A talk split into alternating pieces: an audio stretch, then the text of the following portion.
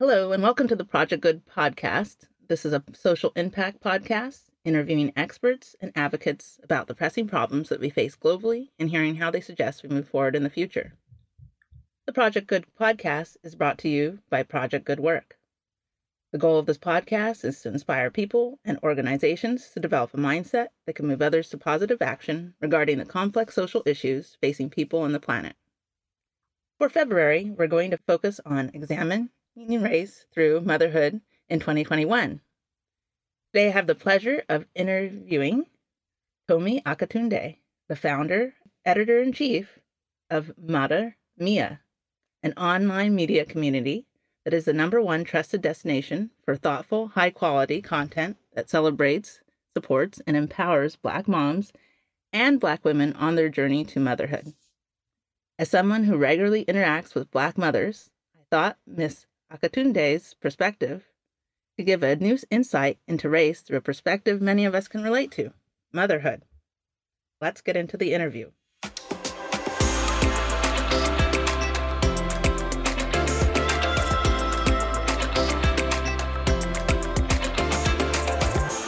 Well, first, let me introduce our guest, Tomi Akitunde, who is an award winning journalist, content creator, and founder of the online media community, Mater Mea, which helps Black moms thrive as they navigate motherhood, life, and careers.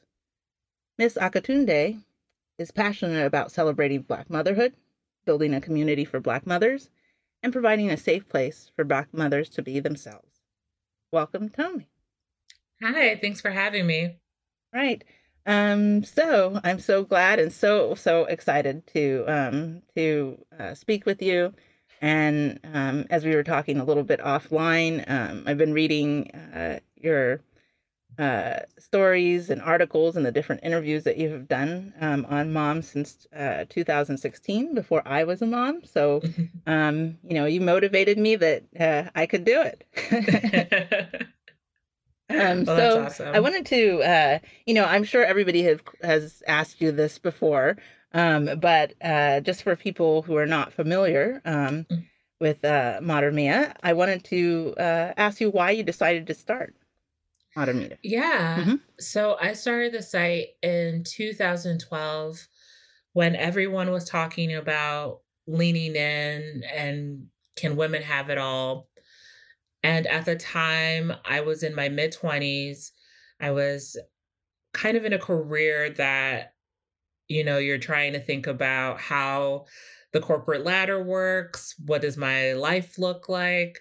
And so I was really interested in these conversations and did not see women who looked like me being asked those questions about work life balance, um, having it all and the women that were being asked to speak about those topics were at the tippity top of the corporate ladder, had busted through glass ceilings, had resources um, that the average mom, regardless of race, don't have access to. So that's pretty much what inspired the beginning of the of the website. I wanted to have conversations with women who look like me um, to see how they do it and in a way that was honest and transparent. Uh, I think a lot of content just glosses over the difficulties of career and life and marriage and pregnancy and parenting um, you just see the pretty picture. And the beginning of Mater Mea was really focused on no, but how? How did you do this? like, we're sitting in your apartment and we are you know aware of who you are because of how awesome your job title is uh but i know that there was some work that happened behind the scenes um and that's still happening. Um, so yeah, that's that's how it started. Um, so I guess um, uh, one of the things, and this is uh, I'm going a little bit. I I know I'd seen an interview with you before. Is that um, I know that you had uh, talked about getting into I guess what they would call the real real with, with the moms. yeah. um, which is which is different. Um, and so uh, you know that's one thing I think that uh, uh, for me that makes your community like stand out. Mm, thank you. Um, so uh, and then also I, I noticed that you recently did a uh, relaunch. I wanted to mm-hmm. make sure that I, I mentioned that before we uh, jump into so much details. And um, just for because I'd re- really love uh, more and more people to uh, find out all the wonderful things that you're doing. Oh, um, thank you. Can you uh, tell a little bit about um, uh, what's new in your community? Yeah, so I think when I started Mater Mea, it was kind of pre influencer as we know it. So there weren't a lot of spaces that were creating beautiful imagery around Black mothers and Black children and families. Um, so that was the unique value proposition of Mater Mea at the time. It was, I won't say the only because I don't want to down other people's work um, that I'm not aware of of the at that time, but it was one of the few places you could go to to see beautiful editorial quality photography um, and not to brag because I was doing all the writing at the time, but some pretty amazing uh, journalism and uh, profile writing focused on Black women and uh, their families. And over the years, with the rise of influencers and um, people as personality and brand you you don't have to go far to see beautiful pictures of black women and their families and you don't have to go far to um, see black moms talking about their juggle of uh, managing work and life and mothering so i was trying to figure out what are the things that really set Mater Mea apart from the these conversations?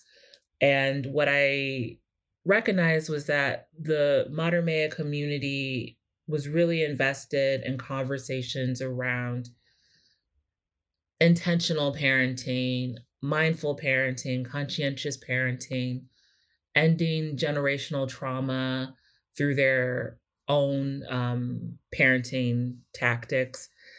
And so it was it was a choice to bring that more to the forefront. How can we uh, talk about generational trauma, ending these cycles that you know exist in every everyone's family, and get support necessary that you know, in some cases, when you go into these spaces that are focused on intentional or conscientious parenting, you might not see a lot of Black people in that space.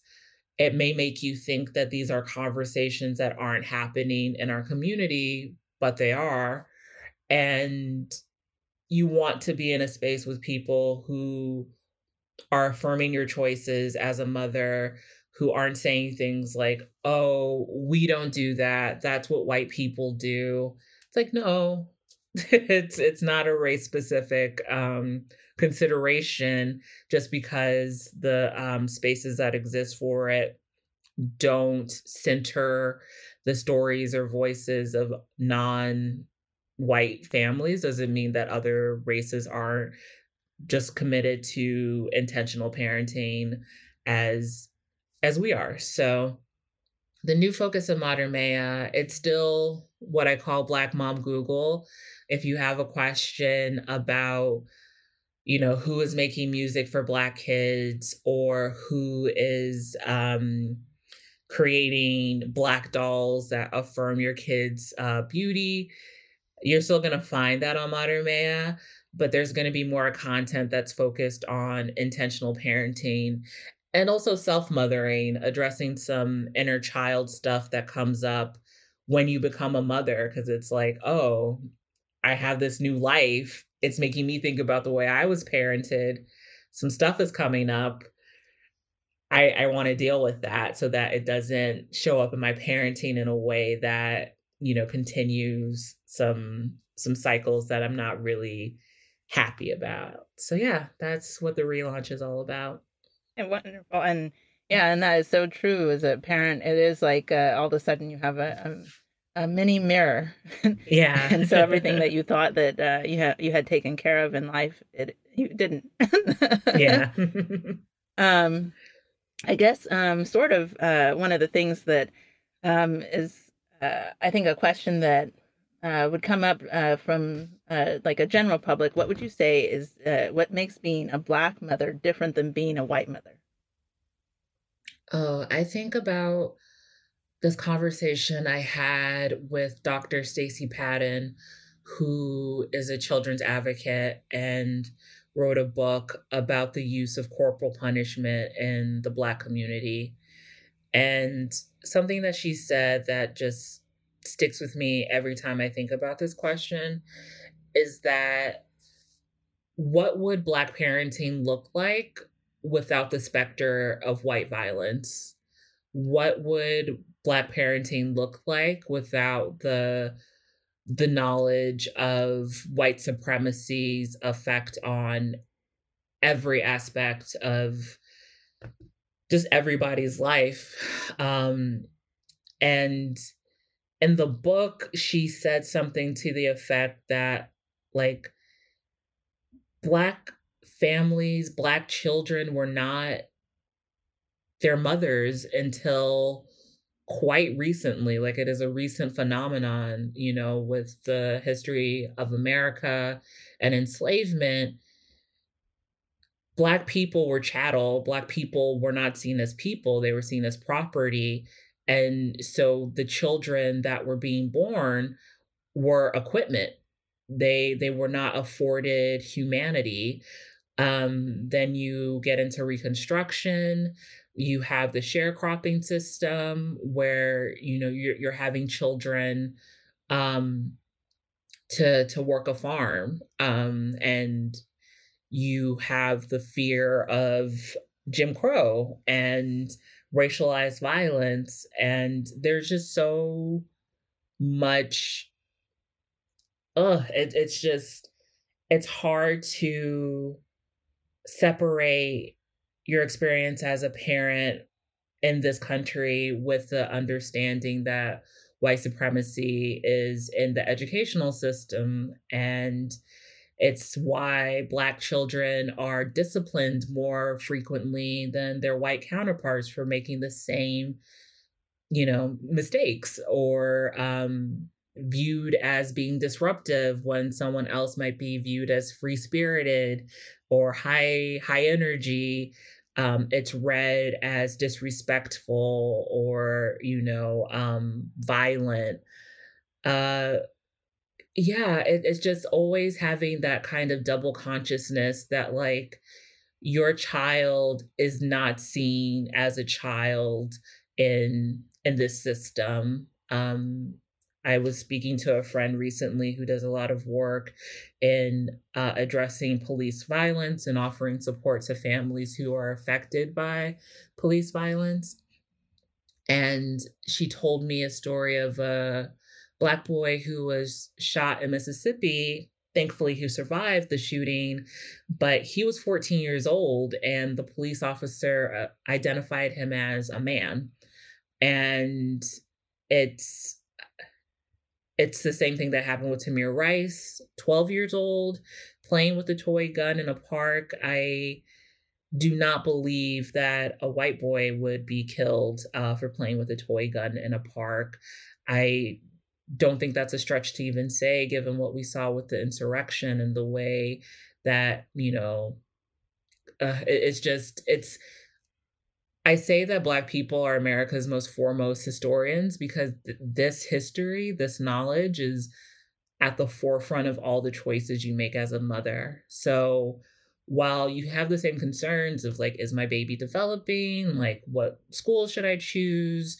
Um, you know, are they hitting milestones? There's everyone has those questions. All all good moms think about that stuff, but then there's an added layer of um, racialized trauma from uh, being in a white supremacist country uh, that you know just it, it adds another layer to parenting that I know black moms wish they didn't have to think about, but they don't have that luxury. They don't have that privilege. I I wish, you know, a site like um Mater Mea could just be about um you know, what diaper bag to pick and stuff like that. But there's other things to to think about as well.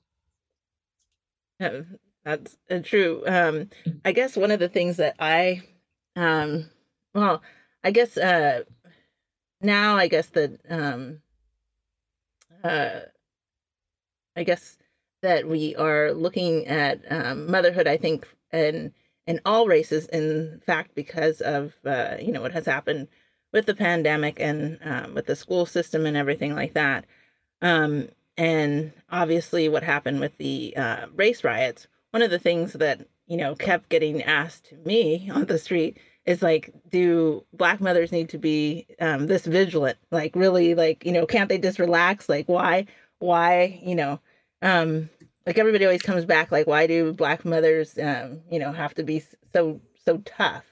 Um mm-hmm. do you think that uh do you think that um black mothers are are being too uh too rigid? Or do you think that um this kind of vigilance is needed? Do you think it's going to i guess um i guess what i'm trying to get at do you think it's going to backfire in a way?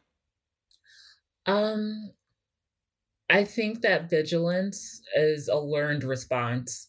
So if we didn't need to be vigilant, we wouldn't have to be vigilant. It wouldn't be something that we have passed down as a survival tactic um, for for generations. So I think that vigilance is is necessary. Um, I think that something that comes with this new um, model of intentional parenting that is being cultivated with millennial parents and like when Gen Z become parents, um, and and so on and so forth. It's just like the thing that I constantly think about is how do you make Black children aware of the realities of existing in a white supremacist society um, without clipping their wings, without creating a chip on their shoulder. Um, and and those are, I feel like, two different conversations. I know you're gonna ask about that um, later, but I, I do think the the vigilance is is necessary. I think the people that ask those questions, um, it's like a willfully ignorant thing to to to ask um, because we're vigilant about you know putting uh, plastic plugs up so that our kids don't stick forks into um, you know, into sockets and we have baby gates up and we know bad things can happen. And so we actively have an entire cottage industry to protect babies from um, harming themselves. And yet you're you're watching the same news I am um, for the most part, and you're seeing black children being killed, black people being killed with with impunity. Um, you're seeing stories of like um, police officers and law enforcement figures in schools harming children, Black children more often than not. Um, there was that story in Florida of a six year old who was arrested for having a tantrum. Like, how can you see those those stories, those headlines, and ask if like vigilance isn't necessary? It, it just it I, I find it to be people holding on to this idea of a post racial society and feeling like oh we should be past that by now. And it's like if we were past it it wouldn't it wouldn't still be on our television screens and on our um on our phones. And yeah. I guess uh, uh going on that as um the the big thing is you know you you saw in the media and everybody saw in the media is everybody wants to think that uh I guess you would say they want to think that they they don't have any racial problems right. um, and so, and then the people who supposedly do, everybody says, go get educated. That's what I, at least what I saw on my social media. But mm-hmm. I don't know. Um, this this is just a, a kind of a, a personal opinion, but are books really the answer? Do people really need to go online? Do they need to read more? Um, I I question if that's really the answer. Um, yeah, because I feel like um, you wouldn't you, you wouldn't this is this is kind of a, a lesson I guess that you would uh, learn with your parents, like treat everyone the golden rule, right? Mm-hmm. And so is it? Do you think that we have to educate people still? And just to make sure that I understand the we when you say we, do you mean black people? Um, I think uh, uh, it's uh, black people or people that I guess they could consider themselves non-racist, like um, because mm-hmm. even in this case, the difference I think um, in this experience versus you know um, during uh, uh, previous times is that uh, people from other races got involved um, in mm-hmm. I guess you would say in a, in a passionate way. And everybody yeah. was saying, like, go get educated, read your books, you know, learn Black history, um, yeah. uh, you know, or learn about uh, this, you know, uh, American, uh, what has happened. Um, mm-hmm. Um, but, I, you know, this is just something yeah. that uh, has always come up to me is that, you know, why don't we just think to stick with the golden rule? Do we really, do we really think that books are going to, um, you know, make that change? Uh no. So um I I went to a majority black elementary, middle and high school. Um I'm from Kansas City, Missouri originally and I in my uh, high school we had a mandatory black history classes uh, or a black history class and I always felt once I I I um left my high school and and went to college, which were um, predominantly white institutions that I went to, I always felt like the white kids I went to school with were just more knowledgeable because of the Black history class. But the older that I got, the more I realized that it had everything to do with the fact that they were socialized around Black people and that they had Black people as friends and that Black a black person wasn't um, a stereotype for them or a um, a theoretical idea. Um, a black person wasn't just like, oh, I've seen that on TV or oh, I've seen that on TikTok. Like they knew black people. And so I think this rush to like buy books is like uh super capitalist like oh let me just buy a problem uh, or buy a, buy a solution um these books rocketed to the top of uh new york times bestseller list but like we're still having the same conversations that we did pre george floyd um you know the uh the um margins in which the democrats are uh in power are very very slim. Like if it were that easy it would it would have been fixed by now. So i think that there is a level of education that's that's necessary um but i i don't think everyone applies the golden rule the same way um if it is treat others as you would like to be treated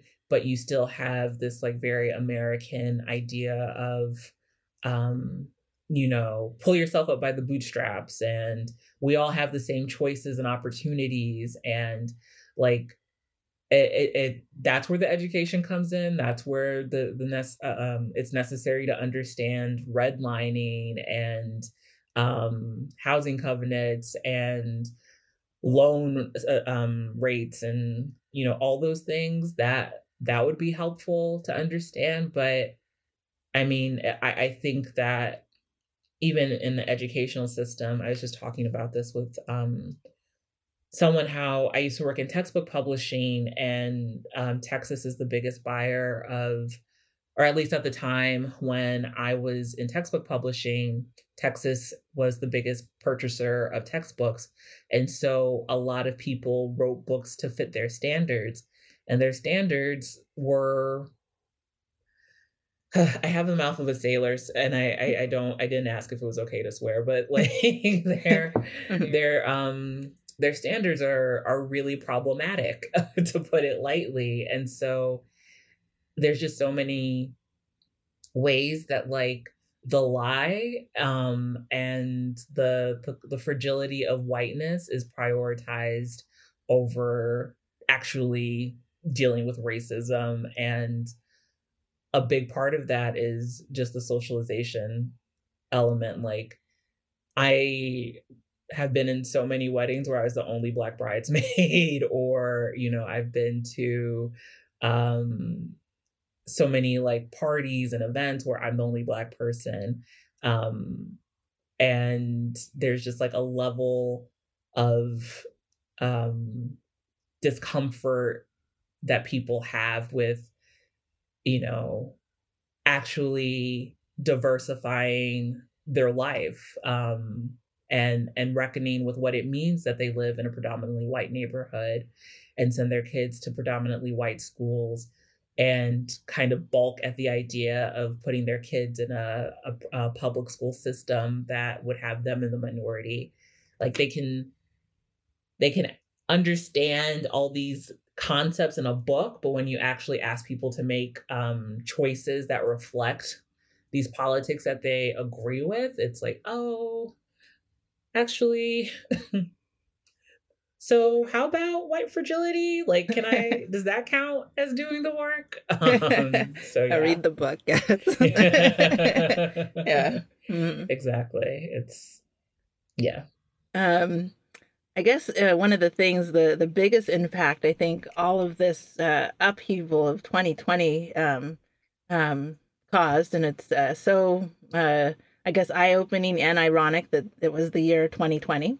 we got to see real, we really got to see who we were in so many ways. Um, and obviously, as uh, you were mentioning before, the thing about, uh, you know, once you become a parent, um, and now you have this uh, child, you are, uh, you know, doing a reflection. It's a mirror, right? So Mhm. then now we have, uh, you know, shown our uh, cards out there of like, uh, you know, what what conflicts are happening here in the U.S. and I would say around the world. Um, Mhm. So, what kind of uh, tools or how should parents talk to their kids about um, race and um, like what should they do?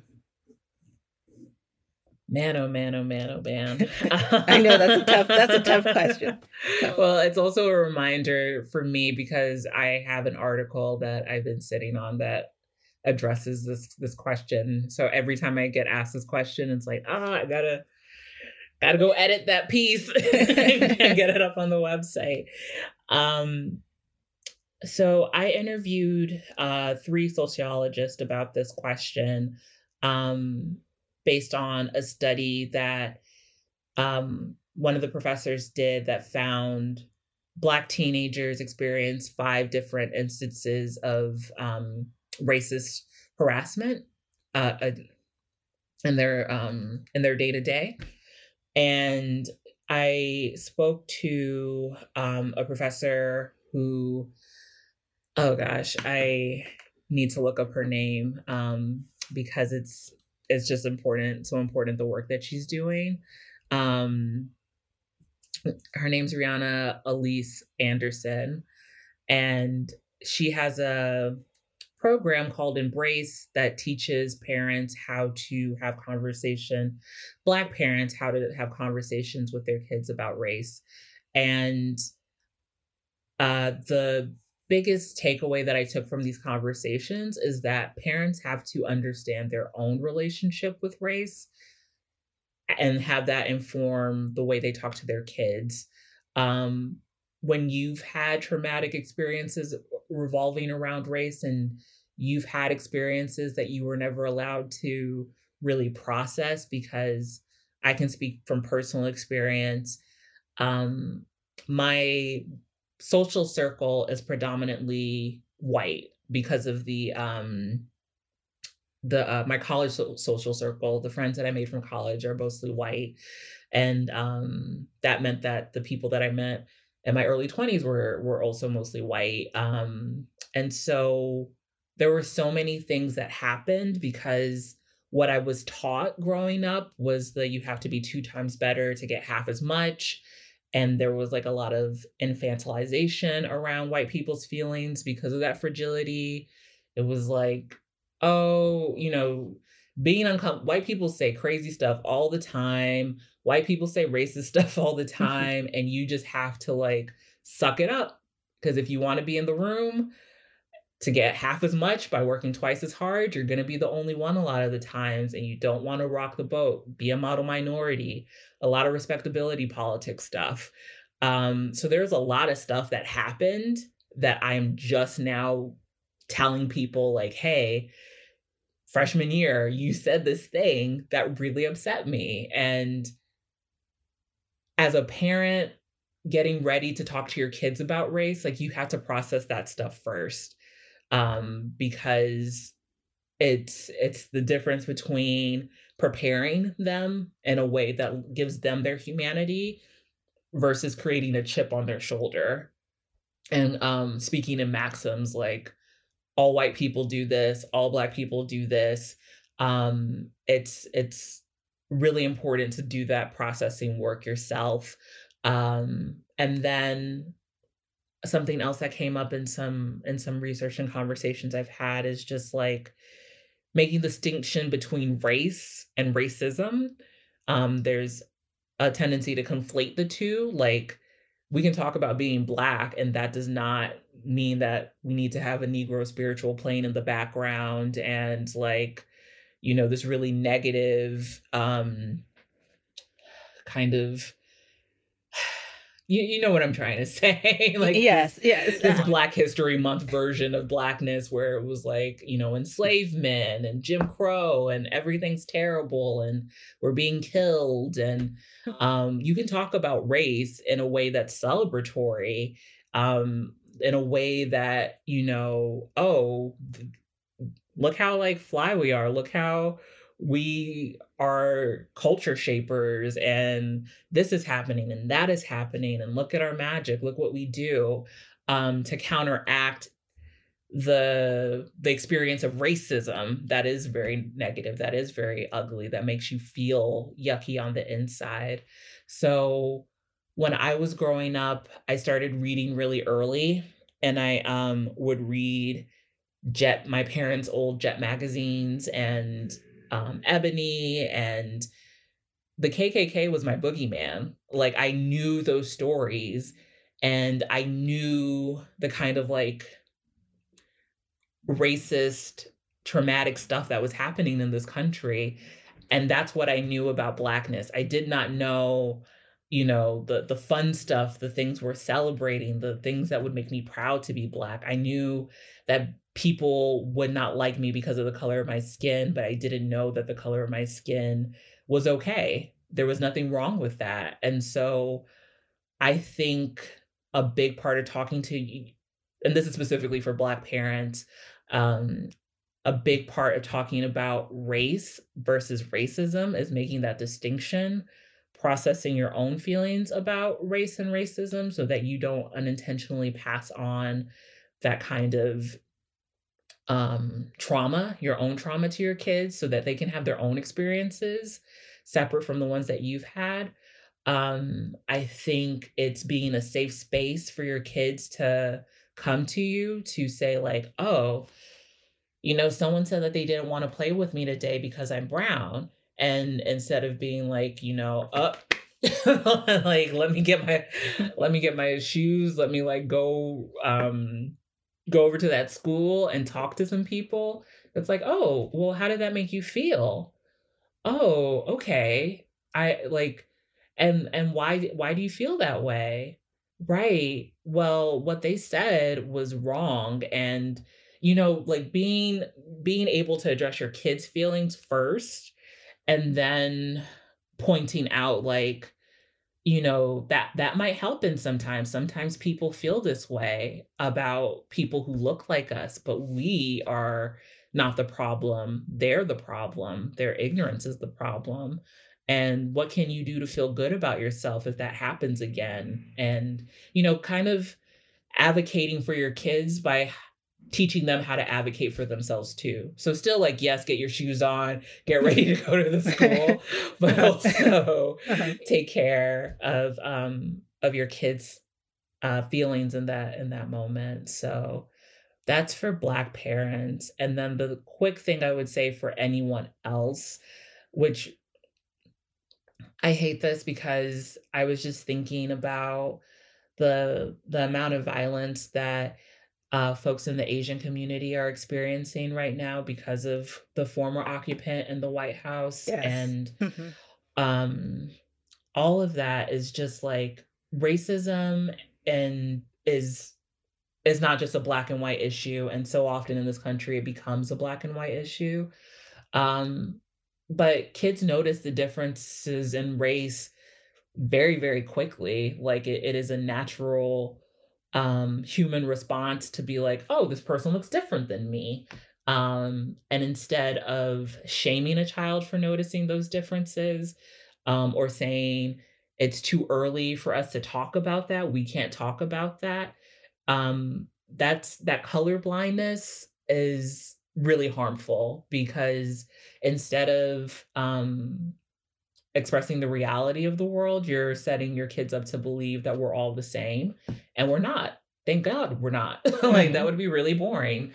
Um but by having this language that like oh everyone's the same, well then I have the same opportunities and everyone's the same. Why is this person um complaining? I don't really empathize with what they're saying. I don't agree with their pain um because we're all the same and I don't see color. So yeah. Agree with that. Uh, the color mm-hmm. blindness. I, um, you know, it's it's funny when I was a kid. Like, uh, I went to a predominantly um, white school. I think like um, maybe there were twenty black kids out of four thousand. Mm, yeah, um, yeah. So you know, color blindness was was pushed, right? Mm-hmm. But then as uh, when I um, later grew up, I was like, well, well, why why are we afraid to see color? Yeah, yeah, yeah. You know, um, I guess this uh, this leads then to the question of like, um, because of you know, um, uh, if we are going to start um, you know, seeing people for who they are, um, mm-hmm. how can uh, Black mothers um, advocate for inclusivity in motherhood? Because when I was a mom, uh, just starting out or just uh, uh, pregnant, um, mm-hmm. you know, everything um, uh, seemed so uh, white. Yeah, yeah. I I feel I had a hard time thinking about an answer for this question just because it's like yes, inclusivity matters. Um when I think about these spaces, I think about who is in the masthead, who um, is on the payroll.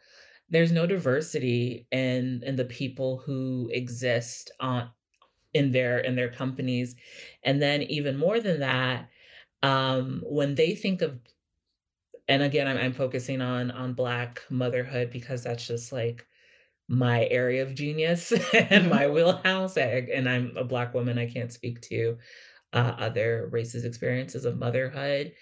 But you should see my inbox right now. Like February, all these people are coming in my inbox like, hey, it's Black History Month. Can you talk about how awful it is to be a Black mom? Can you talk about like slavery and, you know, how hard it is? And, you know, there's this narrative around what Black motherhood is or oh someone got shot. Let's let's go over to mater let's uh see what they what they have to say about it.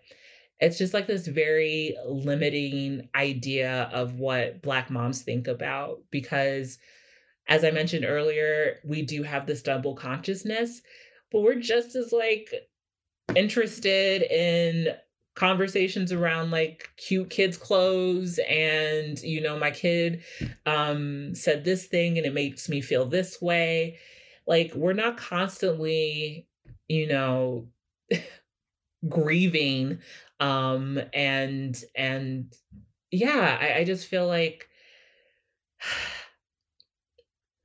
I don't know if it's our job to advocate for inclusivity. I think that's what I'm trying I, I'm trying to get at. Like that should be something that these um, spaces want to do. Um, there are so many people out there uh, who could write about the experience of them, their motherhood journeys, their experiences as mothers that would resonate with anybody. Um, Maya is explicitly stated to be a space for Black moms by Black moms. But I have so many people of different races who identify with the storytelling and the richness of the um, community's experience and the sharing that happens in the community, the vulnerability, the honesty. I think um, that kind of uh, um, storytelling appeals to people regardless of race. And I wish that like people in these spaces didn't think of motherhood as being synonymous with their with white women. Um, even speaking, I I just realized I'm like super heteronormative with the conversations I have around motherhood on Mater Mea. I'm someone who is dealing with infertility, and that's not something that I talk about a lot on the site. Um, and that's something that I should change. There are gender nonconforming parents who are, you know, trying to figure out how to have their own families and um, how yeah just just how to to parent. And those are all conversations that these places that have way more resources than i do should be interested in. Um and what's happened is that because they aren't until there's a you know a, a, reason to put up a black square or you know something is in the news stream that makes them feel um like it's it's the right thing to be woke uh that's when they care. But because they didn't care before places like Mater Mea exist uh places like uh latino parent or latinx parenting sorry exist uh parenting is political. There there are spaces that exist now because those spaces have refused to see the full spectrum reality of of motherhood and parenting. And so I guess even from uh, I want to kind of talk about expectations um, of Black motherhood from uh, even from the Black community's perspective. Mm-hmm. Um, what would you say that um, uh, I'm going to just go for black women um, mm-hmm. at this at this moment of what they yeah. um, expect around motherhood. So, I think, and just to make sure that I, I'm, I'm sure I understand the question. the The question is like, what do black moms expect about black motherhood? Correct. Okay. Um. So when I first started Mater Mea, when you Googled Black moms are, Google would um, auto populate black moms are single. Black mom and there's nothing wrong with being a single mother but it was associated with the stigma of being a black single mom which was synonymous with welfare queen drain on society um you know uh super predator kids. Like all those negative images were associated with black motherhood um, black moms are abusive, black moms are the worst. So now when you Google black moms, black mothers, the conversation is around the black maternal mortality crisis and the fact that black women are three to four times more likely to die in childbirth compared to their white counterparts. Um, and so there is a lot of negativity around the expectation of Black motherhood. If you become pregnant and you go and look for support for Black moms and you don't find Mater Mea immediately, a lot of the stuff that you see is this is this disempowering storytelling around the Black mom experience. And a lot of women that I follow and interact with they don't want that to be their story. Um, they don't want that to be the stuff that they see. So they actively do not engage with um, with that form of of storytelling. They're they're they want to see happy black families they want to see you know hashtag black love cute kids like silly kids bust it challenge tiktok dancing like having fun reading yes. laughter. They want like because that's what it is. It, it like that is you know we exist on a spectrum and i think more often than not the stuff that happens most of the time is the like cuddles and kisses and laughter and fun and silliness. All the like fun warm and fuzzy stuff is is what black moms expect of becoming a mother. Um it's just when they're confronted with the realities that sometimes happen in a system that does not see them as mothers do not see their children as children that's when you know the the switch flips and now you want to have conversations around maternal mortality and infant mortality and medical bias and um you know racism. That's when you want to have that kind of um those kind of conversations and get support around that. But i mean if i never had to talk about racism again like that would be amazing. Everybody be happy. um, but you know, unfortunately, that's not what it is. But I would say, yeah, the majority of what black moms expect from their motherhood is joy and happiness. But they're also it's also tempered by the reality that, you know, something could happen because something has happened. Yes, and I guess that's um sort of leads to my other question of, you know, I guess what are the you can just give me like maybe like two or three reasons why you think that black moms are not allowed to be the mothers they would like to be. Um, I do a variation of this a lot, but like the short answer is racism, and the long answer is racism.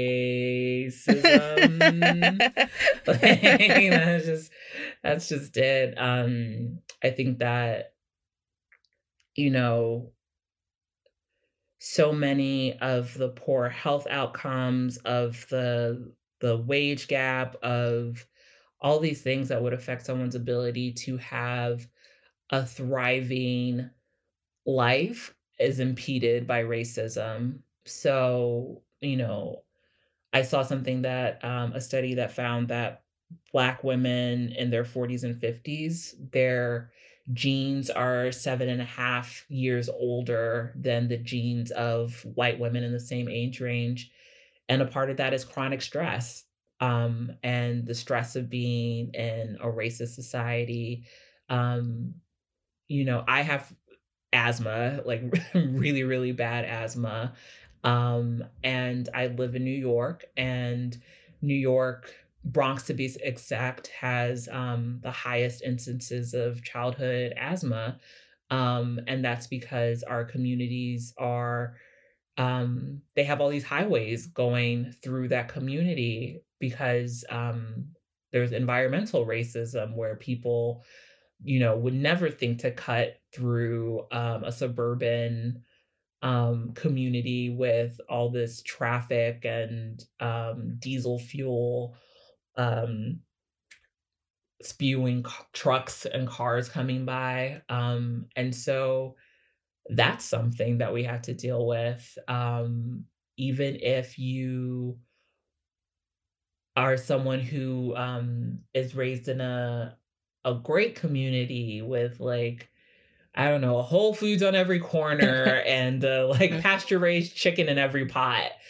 Um, but you uh, go into an office where you know you're dealing with microaggressions and the stress of that and you find out that you are being paid way less than your counterparts even though you have more schooling because black women are some of the most um, or the most um, educated group. Um, I think, according to a recent study mm-hmm. that I wish I hate when I say recent study and I like can't remember the year. No, I, I, I read that. I read a similar study. And, okay. Um, I'm a I'm a, a Pew Research uh, nerd, so um, okay. yeah. So I've I've yes, and I've read it like a, a, bunch of different places. and I was like, wow, you know. But I'm Yeah. I'm not surprised. I, I noticed that Mhm. with uh, you know friends and Yeah. um you know, and I just see like you know uh, how hard people are working out there and the people that are in the media, and you're like, oh, this person like they have a PhD. yeah, yeah, Yeah. And it's it's it's part it's part of like the the grind mentality that comes from being told that you have to work twice as hard for half as much. Like w- we're, we we know what is stacked. We know what is stacked against us, and we we see how a potential way to work around the system, to work within the system, and yet you still find these these problems where you know um a friend was telling me that she found out that she was making so much less than um a coworker who was a white guy and like these are just conversations that they can they they're just so tiring like I, I wish we could have a new conversation where it was it was no longer that um you know this is how much we get paid on um we get pennies on the dollar compared to white men and you know um doctors don't believe our pain and you know i i wish that people were more interested in solving the problem than being upset about being called racist like if you fix the problem you wouldn't need to be called racist anymore Like, Yes. we could talk about something else this is true, and I guess that Yeah. answers you know in, in a, a nutshell. I was going to ask you how mainstream uh, organizations can support Black mothers, but I think that answers that question. Mhm, yeah I guess why do you think there are so few like people and organizations that you know showcase uh, positive Black motherhood? Um, I I think it's the same reason why, like, in the 90s, we had this amazing rush of like black TV programming, and um, all, now we don't. Um, and it's starting to come back again. Um, I think people think of it as a niche. Um, I think like once you have a hit a certain number of black people, people are like, oh, it's a black thing now like that's not for everybody um the idea of of mainstream is still very very white um and people think that by in order to reach the most people the people that need to be centered and focused on are white um and that's borne out because that's been the only option for such a long time but you know the uh there's a democratization of access now with the internet and people being able to to tell their own stories and um i i think there are way more black mom blogs and and spaces that exist that came to be as a response to the lack of um diversity and inclusion in those spaces but i i think that a, a a simple answer is just um mainstream still equates to white in a lot of people's minds and um other people are are relegated to a certain month in the year or um a diversity hire or you know yeah Wow. Since we've uh, went into, I want to kind of uh, uh, change it and look at maybe some of the positives that have come out of oh yeah for this. Um, I guess uh, one thing is, as we've been talking is, uh, you know, Black mothers, what I would call they experience uh, stolen motherhood. and what do you mean by that Uh, what I mean by stolen motherhood is that they don't get to, um, you know, obviously everybody's going through the same pain of uh, childbirth, but um, getting to be uh, celebrated, like, um, you know, when you go to the grocery store, everybody's like, oh, how cute. Um, uh, getting to uh, everybody like uh, talking to you, kind of uh, like, I don't know, that you're you're special because Mm, you mhm. just you just you know you just gave uh you know birth to life um Mhm. so i don't think uh, black mothers get to experience that um very much maybe you know uh, between Yeah. their own families but not out Mhm. in society as general as i see for you know um other races sometimes. Yeah. Um, Yeah. so how would you say, um, how did the pandemic uh, give back to Black mothers? Oh man.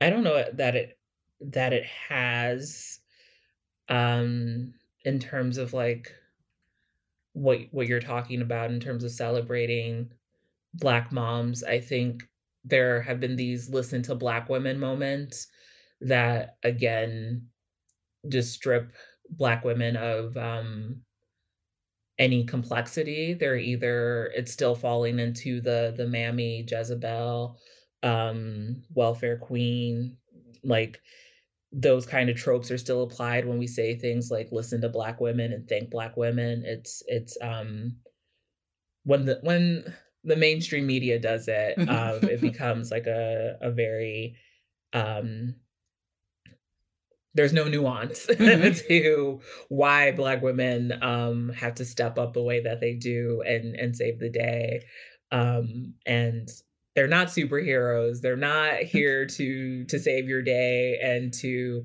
um you know save democracy only for you to like not care the next day and Mhm. um save democracy for you to like just wag a finger at insurgents who try to you know take over the Capitol and like slap them with charges of trespassing for you know destroying um trying to destroy uh democracy. So i don't know that the pandemic has given black mothers anything. I think it's continued to take um you know black moms and or black and uh latina women have had the biggest job losses because of the pandemic. Um the people of color are more likely to be essential workers um and we have this country has not taken care of um essential workers. Um there's not a minimum wage um a livable minimum wage. There uh is not a, a respect for mothers in general. Um and i think with everything when america gets a cough like you know people of color get the flu. Um so i i don't think the pandemic has done anything good for the um for this idea of stolen motherhood. I think um what i'm excited about is this bigger conversation around mental health um, and the need to to have a therapist to have support to say you're not okay um, to to admit to yourself that you're not okay and that it's okay to get support um, that mental health is the same thing as physical health. If you're not you know this this expectation that the strong black woman narrative has to apply across the board we're not allowed to feel feelings and feel hurt or anxious or depressed. Um, i think the biggest gift if you can call it that from the pandemic is an acknowledgement that mental health is is real and you know um it's it's it's okay to not be okay I, I see more people admitting that and that's great Yeah, That's that's definitely something I think that it, it gave back. Um, and one thing I was uh, thinking that it gave back, just this is just from my perspective, is that it gave Mhm. me a, a gave me um, time with uh, you know my daughter probably that I wouldn't have had. Oh yay. Well So- that's that is true. That is true. Oh. I I have heard that So, more time. um, but I guess uh, I guess in, in in dealing with this pandemic as it is still going on. Mhm. um, yeah. How have you seen? Is there has there been there there may not have be like that much of a difference because everybody's kind of in shock. Um, Mhm. uh, Have you seen a difference with how Black mothers are coping um, during the pandemic versus uh, white mothers, or not really?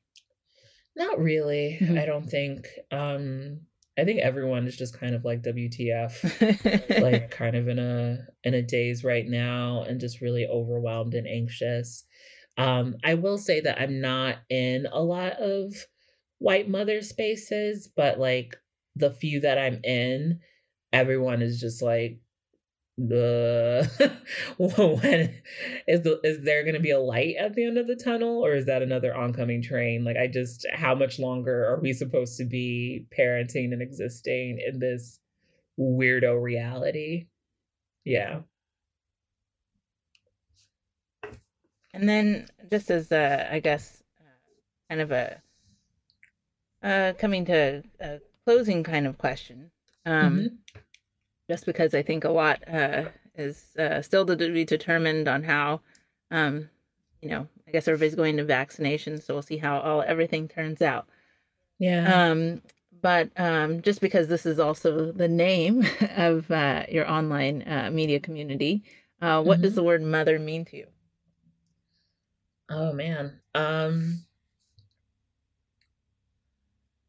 I I used to think of it as very like Webster dictionary like a mother is a person who has given birth to a child um and in the course of going through my own trying to conceive journey and and self-mothering journey i think being a mother is just being someone who is invested in the growth of other people um whether that be people that you uh, you know, bear yourself, um, whether you adopt a child, um, if you're a non bio mom, non gestational carrier, like it is just being someone incredibly invested in someone else's growth and well being.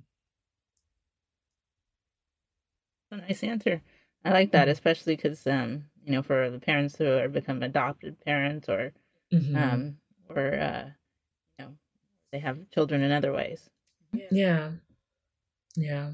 Um so uh I guess um what would you say this is last and final question. um I guess uh what would you hope, I guess, um that uh um black mothers um can uh can gain in 2021 what kind of um, uh, insight into uh, Black motherhood through your community? Oh, I I'm really excited about Mater Mea continuing to be a safe space for Black moms to be themselves, um, but also to be more than somebody's mama. Um, I my my parents are Nigerian, and often you refer to people by um, parents by their kid's name, their their firstborn's name. So it'll be Mama Tomi, um, Baba Tomi, and my mom has always been very. Um, don't call me that. My name's Amelia. like, I'm, I'm, not, I'm not Mama Tomi. I I exist. Um, I am Amelia, and you know, I'm I'm more than I'm more than a mama. Um, and I think that so many of the milestones that um, women are socialized to reach um, strips them of their identity. So, like, or makes their identity wrapped up in belonging to somebody else. So, again, very heteronormative thing, but like, you're someone's wife, and then you're someone's mom, and then you don't exist anymore. like it, it, it, that's not real. Um, and so what I'm really excited about is I'm working on launching a more intimate version of the Mater Mea community. That's a membership um, subscription model where you you are in community with other like-minded women who want friendship, want support, um, want to go along on this journey with other women who get them and they don't have to explain, you know, actually, you know, all lives can't matter if black lives don't matter or um you know, my kid is are your are your kids like purposefully peeing even though they know how to use the bathroom because they're super stressed out about the pandemic as well or is that just me like mm-hmm. can we can we talk about that or you know I just saw this meme. It's hilarious. like, you know, I, mm-hmm. I'm I'm really excited about community. I think I was very quick with my answer about like the pandemic hasn't given anybody anything good. Mm-hmm. Um, but that's now that you said that what you said about you you having more time with your daughter, I think the other thing the pandemic has given is just the the reminder that we need people.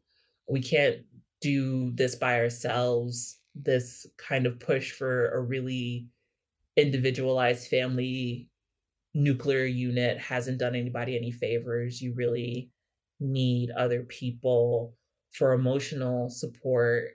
And I, I have seen, you know, as we switch to um, virtual, just this rise of conversations and and um, sister rooms and communities that have risen up to just let you not be okay with other people who aren't okay or who are like it's Friday, but it feels like Monday.